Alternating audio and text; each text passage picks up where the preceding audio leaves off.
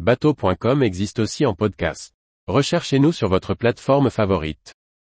Un tour du Royaume-Uni en semi-rigide électrique, le défi d'un ado de 17 ans. Par Briag Merlet. Harry Besley veut être le premier à faire le tour de Grande-Bretagne sur un semi-rigide électrique. Il nous explique ses motivations et la logistique derrière un tel voyage sur un bateau 100% électrique. Harry Besley, jeune Britannique de 17 ans, veut s'attaquer à un défi encore jamais relevé, faire le tour du Royaume-Uni sur un bateau 100% électrique.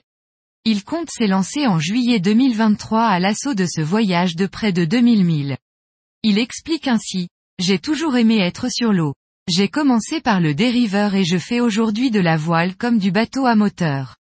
Je me suis dit qu'il fallait prouver que l'on pouvait être sur l'eau sans causer de dommages sur l'environnement.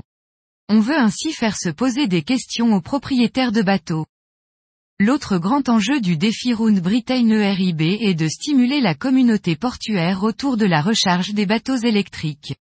Les escales sont définies en fonction de l'autonomie du bateau et des possibilités de recharge sur le littoral.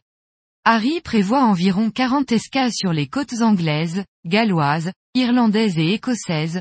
Nous prévoyons de nous arrêter deux à trois fois par jour, avec des étapes de 30 à 40 000. Le but est d'encourager les lieux à s'équiper et il y a un bon retour. Nous utiliserons une variété de solutions, du chargeur de voiture à la borne du port. On s'assure également d'escales d'urgence potentielles en fonction de la météo et du courant, la sécurité étant un point important. Harry sera accompagné d'un copilote expérimenté. Il mise sur une durée d'environ trois semaines de voyage, qui devrait être homologué comme record à la fin de l'épopée. Le financement du défi n'est pas encore bouclé et Harry se montre donc discret sur les détails techniques. Un partenariat a tout de même été scellé avec un chantier. Le semi-rigide, d'une longueur comprise entre 6 et 7 mètres, est en cours de production.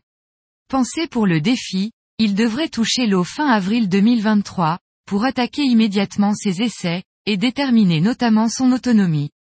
Il recevra un moteur électrique d'une puissance dite équivalente à 120 chevaux thermiques, d'une marque encore confidentielle.